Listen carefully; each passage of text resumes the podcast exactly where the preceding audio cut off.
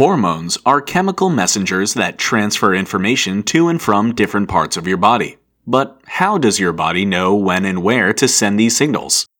Enter your endocrine system, a series of glands throughout your body that use hormones to influence everything from your metabolism, sleep, mood, reproduction, and more. One of the major players in the endocrine system is the thyroid gland in your neck, which controls growth and development as you age not to mention your heart rate and body temperature.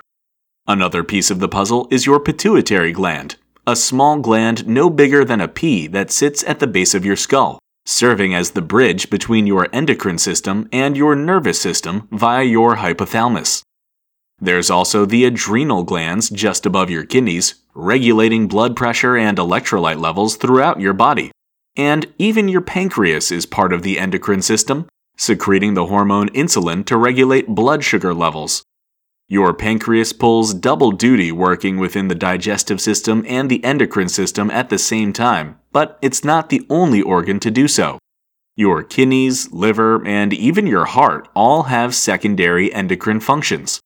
So, while it's easy to identify your digestive system and your nervous system and understand their jobs, your endocrine system is much more discreet and harder to pin down, yet its purpose is no less essential to keeping your body running smoothly.